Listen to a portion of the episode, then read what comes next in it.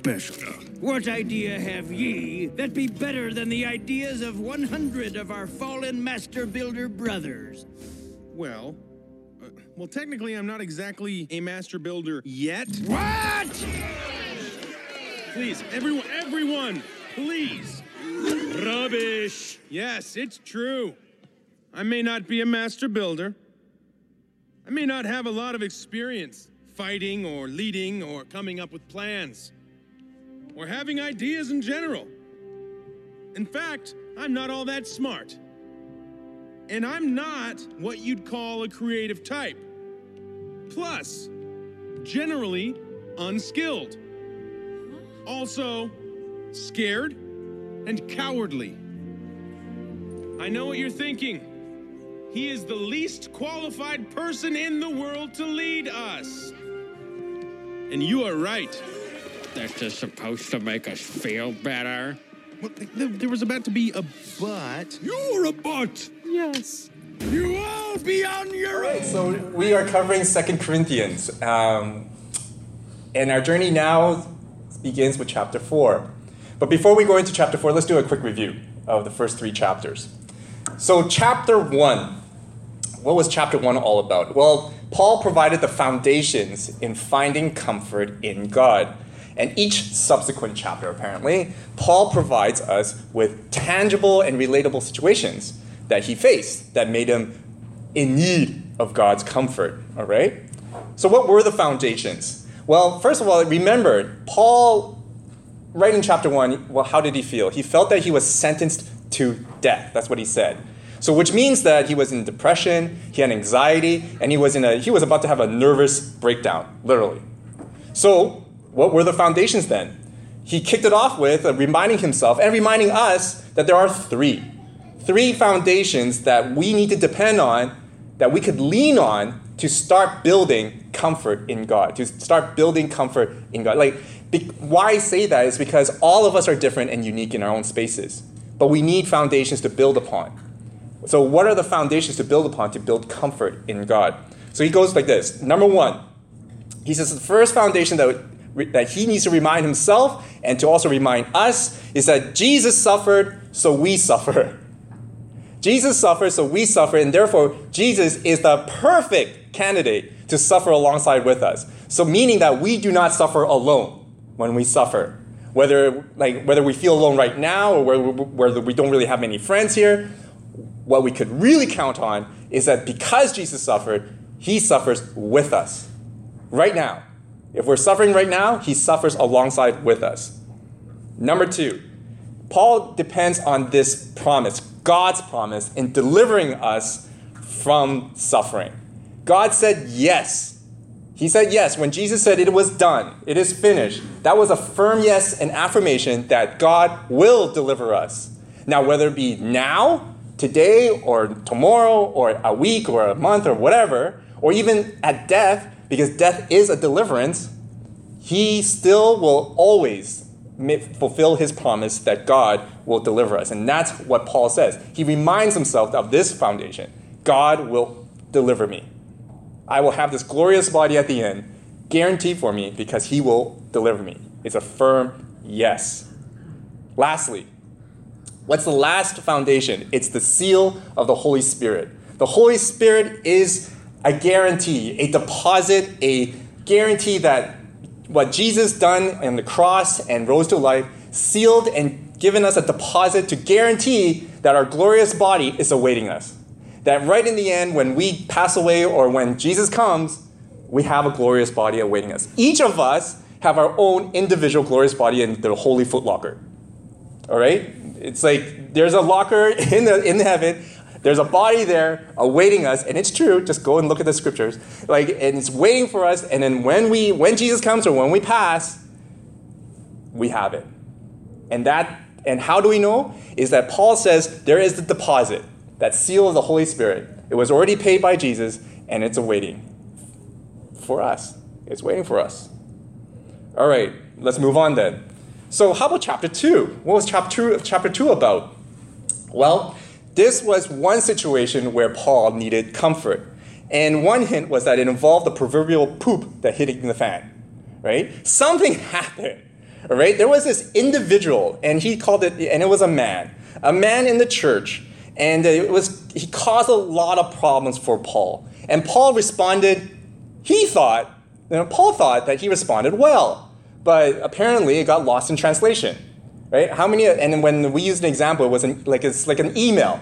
Right? There was an issue. You're like the, the manager or something. You're part of the whole team that's trying to resolve this. You send out this email. You think, okay, that will solve it. And then on the other end, they misinterpreted it. And then things got worse. And then you send another email, then another email comes back, and then a text, and then suddenly HR gets involved, and then everything goes haywire. I think some of us can nod and say that happened, right? It's just, it, Paul thought it would have solved it, but it didn't, and it got worse and worse and worse. So the proverbial poop just kept hitting the fan, and it got bigger and bigger and bigger. So what? So how did Paul find comfort in this? How did how did he start? First of all, how did he start to to resolve this problem, and how did he find comfort in this? Well, he depended on one particular foundation, and that was that we all suffer together. As a body of Christ, as Crucible Church, as brothers and sisters in Christ, we all suffer together because Jesus suffers with us. That's that foundation. If Jesus is that body, that one body, we are part of that one body, we all suffer together. However, you flip it too. We also find joy together. You follow? We suffer together, but we also find joy together. And so when Paul went through this chapter, he saw his brother, he saw this man who caused that big poop storm. And he goes, You know what, though? I have to remind myself and remind all of us that this person, this brother or sister that caused that uh, uh, ruckus, we also is this, it's also the same person that I will be rejoicing with in heaven in the new kingdom to come. I have to remind myself of that. Even those who are, may not be non Christian, they have the potential to be rejoicing with us. And therefore, we have to remind ourselves that not only do we suffer together, we need to also remind ourselves to find that we will be rejoicing together. And that will enable, and then, so N.T. Wright would say, this should be the foundation for forgiveness and reconciliation. This should be our foundation to reconcile with our brother and sister, with the people that we may have disagreements with, with our colleagues, our coworkers, our friends, our family who we disagree with. That should be the foundation for reconciliation. That not only do we suffer together, not only do we feel our hurts for each other, not only do we express each other, and this is why part of your marriage counseling or premarital counseling, they would say, you hurt together, you feel your hurts for each other, you, I feel your hurt and you feel my hurt, we share this hurt, but we also know that we rejoice together at the same time, that we will be rejoicing together and should be rejoicing together. All right? Chapter 3. What was that all about? That was uh, Pastor Fritz's uh, uh, chapter, right?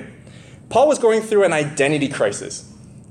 Right? He was going through an identity crisis. He was told by the Corinthians that he was worthless, useless, and irrelevant. Moyong. Right? How many have heard that phrase spoken at you? That you're useless, you know, why didn't you do this? You're moyong. Right? Like, okay? Well, wow, that would cause a lot of discomfort, discomfort, right? How would you like a church tell you that you're that you planted to say you're useless, right? So, what foundation did he lean onto for comfort in this chapter? It was the seal of the Holy Spirit. See, he had Paul reminded himself, and he reminds us too, that regardless of how the world sees us, this old covenant, so to speak, you know, the whole thing about measuring up Remember, okay, if you don't know about the Old Covenant, it's usually in the Old Testament, and it's all these commands, right? And then we can never meet them. But then we're always, but then the Israelites were always told that you have to meet them. These are the standards that you need to meet them with. If you don't meet them, you're useless. You're a sinner. You're done. Right? That was the Old Covenant. How many of you feel that today? That there are some standards that you're being faced with and encountering, and, some, and you still can't meet those standards or expectations whether it be at work, whether it be at the relationships that you have, whether it be anything, that you, for some reason there's this implied old covenant that just we just can't meet, and then what results is just death. It feels like death. Sometimes it's literally death. Sometimes it's just mentally death. Right? It just hurts. That discomfort. Paul faced that too. The Corinthians gave him the standard, and he, he goes, you know what? I can never meet that. But he was keep on. He was kept on getting criticized for stumbling and for being uh, for slurring in his speech, for not being not having a full stack of hair, right? Not being well statured. Well, what did he, where did he find comfort? It was the seal of the Holy Spirit, the seal that he has, the treasure that he has in him. And he leaned on that, saying, even though the world, the old covenant thinks I'm worthless, I'm useless, I, could, I know that the new covenant is in me, the Holy Spirit, the seal of the Holy Spirit, the new life that is in me. I could rely on that and remind myself that I am worth something because of what I have. It's the treasure in me, the Holy Spirit, the seal, the deposit, the glorious body that's coming, the new covenant. You follow so far? All right. So now we're into chapter 4. So if you have your Bibles, turn with me to chapter 4, and we'll begin with verse 1 to 3. Verse 1 Therefore, since through God's mercy we have this ministry, we do not lose heart. Rather, we have renounced secret and shameful ways. We do not use deception, nor do we distort the word of God. On the contrary, by setting forth the truth plainly, we commend ourselves to everyone's conscience in the sight of God. And even if our gospel is veiled, it is veiled to those who are perishing.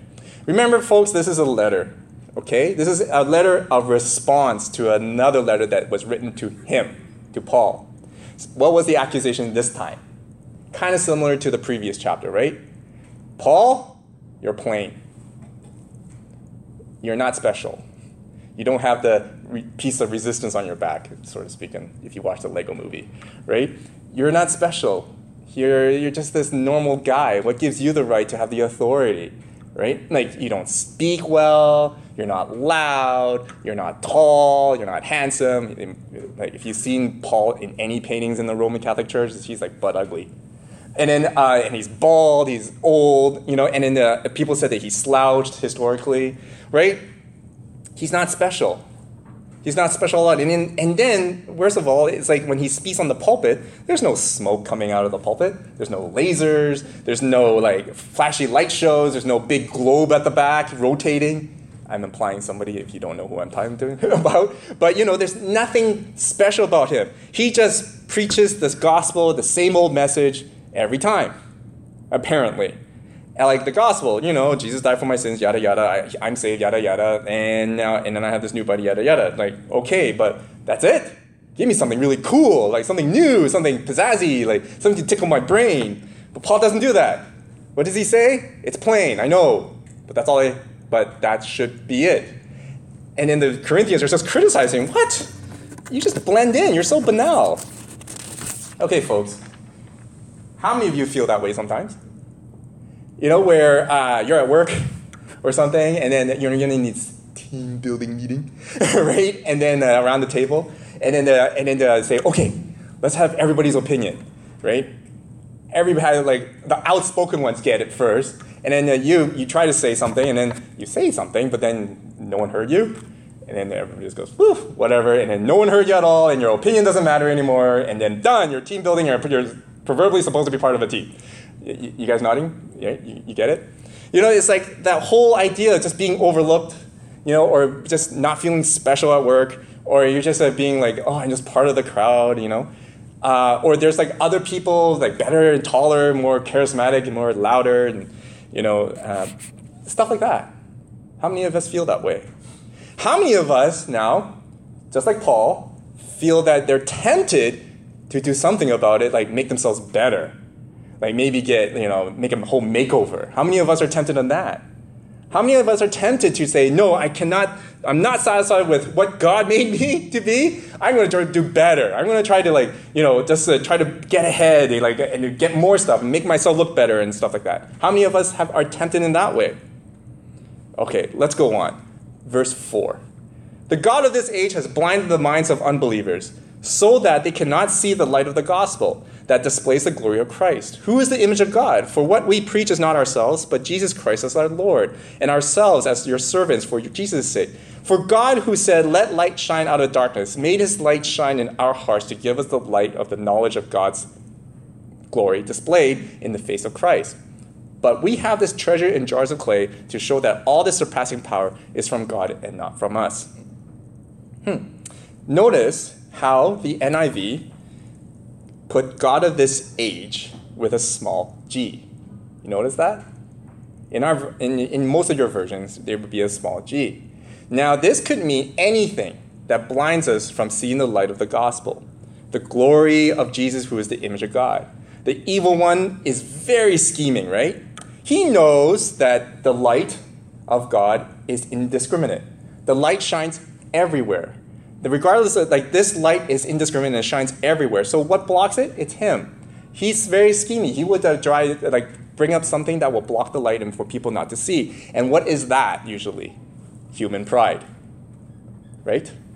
Human pride. Like things that we want to be, things that we want to look up to, right? Like, N.T. Wright would say he would just like uh, conjure up some pride and say, "Look, your pride's being attacked because you're being looked over. Your your opinions don't matter." So what, what happens? We're tempted to try to go, "Wait, I want to fight this. I want to get get it like be. I want to stick out." So what do we do? We get abs like him and try to you know make ourselves big and noticeable, right?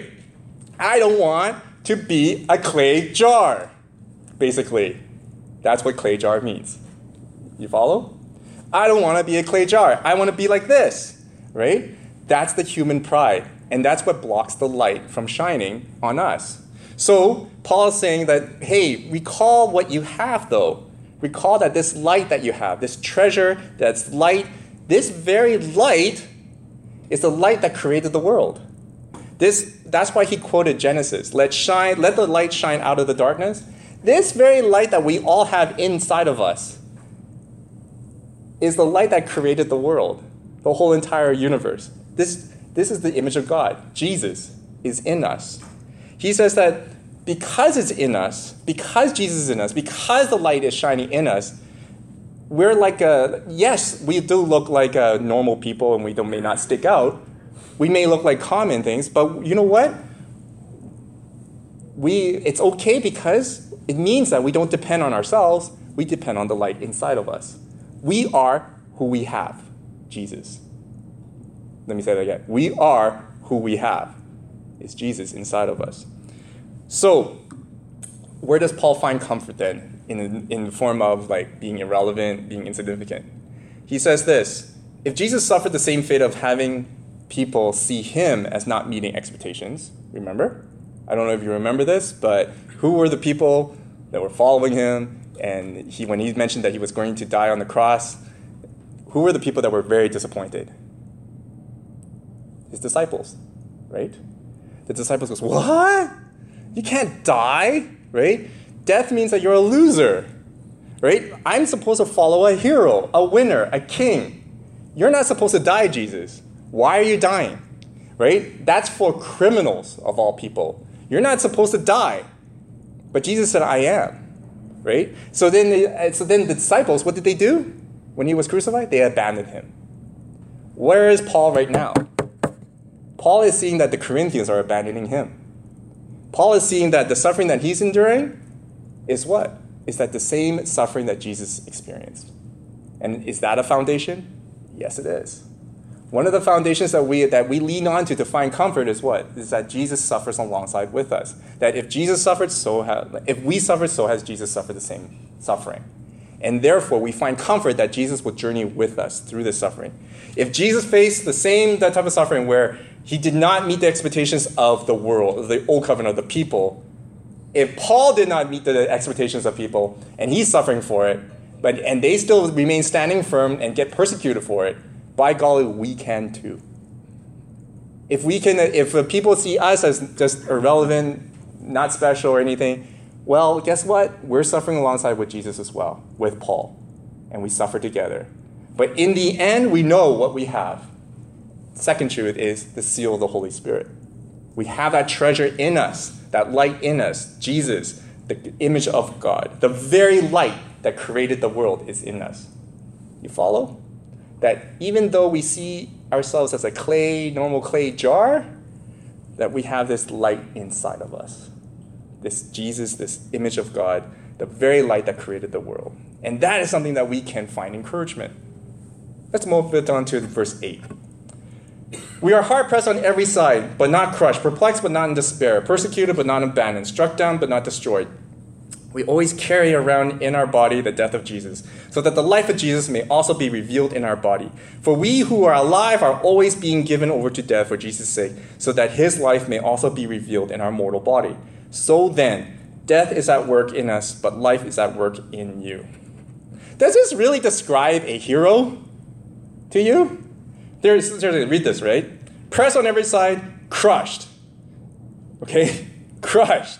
Meaning that, you know, your favorite superstar or whatever, like a, uh, a favorite team, got wiped out like my LA Kings got wiped out by the Vegas Golden Knights, right? Like crushed. Is that your like idea of a hero, right? They got wiped, right?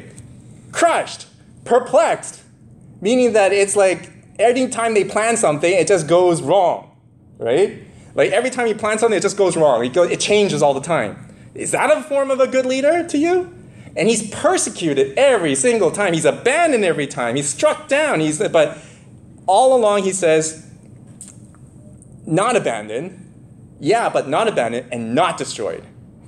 Why? It's because, remember, Paul relies and leans on this one truth. Again, it is a truth and foundation that we lean on, that he wants us to lean on. It is that when we suffer, we know that Jesus suffers alongside with us. This is why he is saying that even though he is persecuted, he's never abandoned. Funny though, when, you're per- when Jesus was persecuted, what happened? He was, everybody left him. Paul the same way, everybody left him. But he says he's not abandoned, but who, is, who did not abandon him then? Jesus. Jesus suffers alongside with him. And then he says he's not destroyed. Why? Because you cannot destroy the light that is inside of you. Jesus, the image of God, the light that is inside you can never be destroyed. And it's a guarantee, the seal of the Holy Spirit. It's a guarantee that that will never be destroyed. So how about us? Have some of us felt like Paul? You know, you know, between two walls, being like us, uh, felt disappointed in the outcomes, betrayed, or how about we are like, how about the times when we're being treated wrongly, do we feel the crushing weight of irrelevance? The crushing weight that's saying, no, I need to like fight off this temptation to uh, to try to do this massive like like follow the world standards. Like it's very hard, right? It's very hard to fight against the world standards and to just succumb to them, right? To stand firm and, and be persecuted and be crushed by the, those expectations, right? It's very difficult that suffering is very difficult to stand firm against because who wants to suffer? Right? But even though Paul felt the same way, he wasn't going to succumb to like these social pressures, these crushing burdens. He says, "No, I will stand firm because Jesus did. And if Jesus suffered through it, I will suffer through it, and I know that he will suffer through it with me. And at the end, I will be delivered, and uh, I will have a glorious body at the end." That's a seal. So here's what N.T. Wright says to conclude. What, he's, what Paul says here, Paul says with the benefit of hindsight. But he hasn't forgotten that it didn't feel like that, that when it was going on, like this suffering. This passage is an enormous comfort to all those who are going through persecution, temptation, suffering, bereavement, tragedy, and sorrow of every kind. It feels as though you are being crushed, of course it does. That's how it felt for Paul as well. But it may actually mean that you are living out the gospel. This is what being a servant of Jesus Christ is often like, is life. It is a way of making sure that neither you nor anyone else mistakes the servant for the master, the envelope for the letter. Meaning that we as the clay jars, we remain as clay jars because you know why? We do not want to divert the attention to us.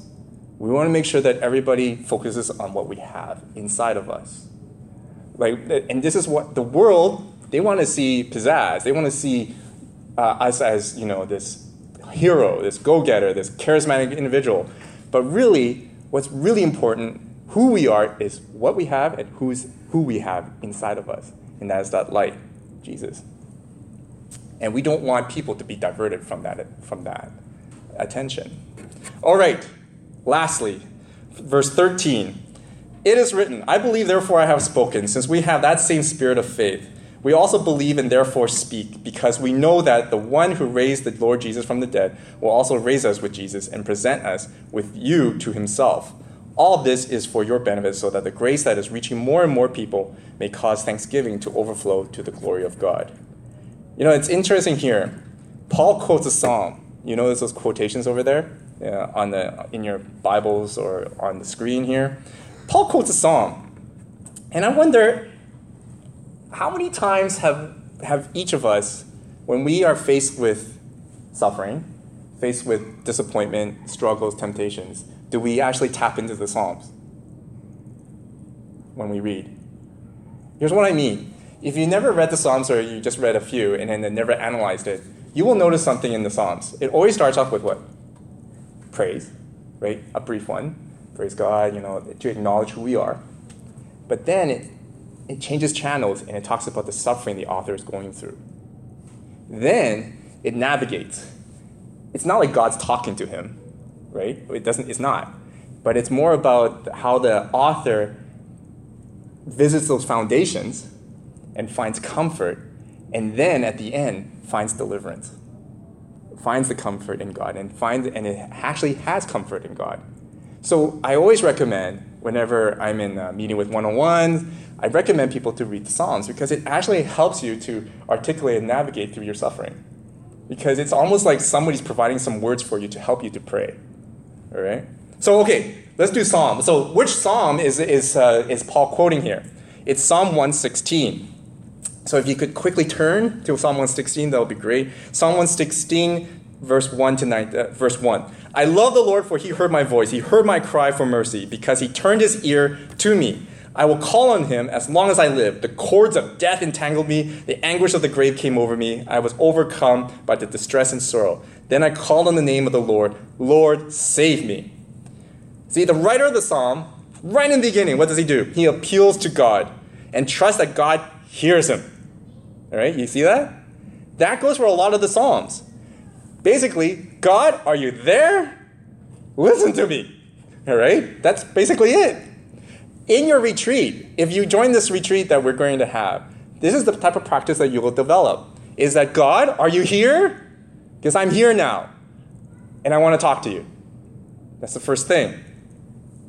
See, so and the, so the foundation that keeps uh, uh, reminding us here is the foundation is that foundation will say God will always keep his promise that he will always listen and will always deliver. That's that promise, right? The psalmist the one who writes the song, tapped into that foundation, leaned on it, and said, God will always hear me and deliver me, so God, fulfill your promise. You could say that to God. You promised me, right? So listen to me. All right, Psalm 116, 5 to 9, we move on. The Lord is gracious and righteous. Our God is full of compassion. The Lord protects the unwary. When I was brought low, he saved me. Return to your rest, my soul, for the Lord has been good to you. For you Lord, have delivered me from death, my eyes from tears, my feet from stumbling, that I may walk before the Lord in the land of the living. Notice this is now about the current suffering that the author is going through. Current suffering. The writer, now what he's doing is remembering the suffering he had in the past. Right? Look at this. He says, For the Lord has delivered me from death. This is past tense. So he has current suffering, but then he goes, Wait a minute though. I am reminded that you have always delivered me anyway in the past. So you, Lord, you are faithful. God, you are faithful with your promise. You do deliver me. God never said a single word here, right? He's just, the author is just reminding himself that, Lord, you have been faithful to me because I still remember the things that you have delivered me from the past, right? How many of us tend to think of the present and forget to be thankful of the past things that God has done for us? Right? remember that is a good practice to do when one suffers is to remind themselves remind each other of what god has already done and how he delivered you and that he will deliver you again in the present suffering all right next part verse 10 i trusted in the lord when i said i am greatly afflicted in my alarm i said everyone is a liar but what shall i return to the lord for all his goodness to me i will lift up the cup of, cup of salvation and call on the name of the Lord. I will fulfill my vows to the Lord in the presence of all his people. Precious in the sight of the Lord is the death of his faithful servants. Truly I am your servant, Lord. I serve you just as my mother did. You have freed me from my chains. I will sacrifice a thank offering to you and call on the name of the Lord. I will fulfill my vows to the Lord in the presence of all his people, in the courts of the house of the Lord, in your midst, Jerusalem. Praise the Lord. Hmm. I will lift up the cup of salvation. What image does that conjure up for those who know their New Testament? Cup. Who took the cup of salvation? Sunday school answer. Come on. I'm tempting you here. I'm setting up the stage, putting out the curtain. Roll it out. You say it. Jesus, thank you. Jesus. wow. Okay. So Jesus took up the cup of salvation, right? He said, like, uh, can you, like, he prayed the, to the Father, our Garden Gethsemane, take this cup away, right? But the, if it's your will, let your will be done. So that's the cup of salvation that we that Paul is referring to, right? The cup of salvation. Jesus, which means that what is Paul leaning on? What foundation is Paul leaning on? What is foundation is the psalmist leaning on? Again, I repeated many times already. What is the foundation that this the psalmist and Paul is leaning on? Is the foundation that Jesus suffered already and he is suffering with us. He will journey with us through our suffering, and we find comfort in it. The psalmist did it in the Old Testament back in the day. Paul did it now, uh, like in the in Second Corinthians, and we can do it today.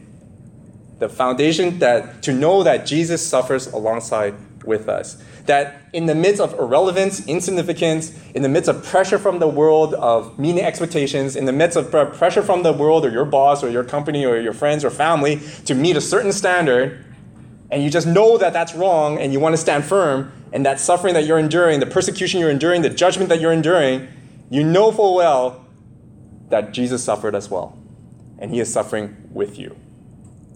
And you will be pulled through because the second promise is what? God will deliver you from the suffering. Follow? You see, he goes on in verse 16. Therefore, we do not lose heart, though outwardly we are wasting away, yet inwardly we are being renewed day by day. For our light and momentary troubles are achieving for us an eternal glory that far outweighs them all. So we fix our eyes not on what is seen, but on what is unseen, since what is seen is temporary, but what is unseen is eternal. Notice what the, what the world tends to see is what they see. It's not the unseen, it's what, it, what they see as face value, right? It, sometimes it's very hard to. Uh, I was talking to one of the uh, my leaders. You, you know her, Wu Nai. She's uh, she was on the executive series. You know what is the toughest thing to be uh, like a, to face as a woman, Asian woman in a senior executive role? You never get the respect. Your opinions seem to not count. Like it's just natural. It's just you get overlooked, right? And, and she t- t- says that is a challenge. You know, you try to meet these standards, you try to like uh, even like uh, try to fulfill, go above and beyond. You work long hours, and you know full well that you can't, right? So then I say, what do you do? You st- and I go, I stand firm. I know that I might risk my job.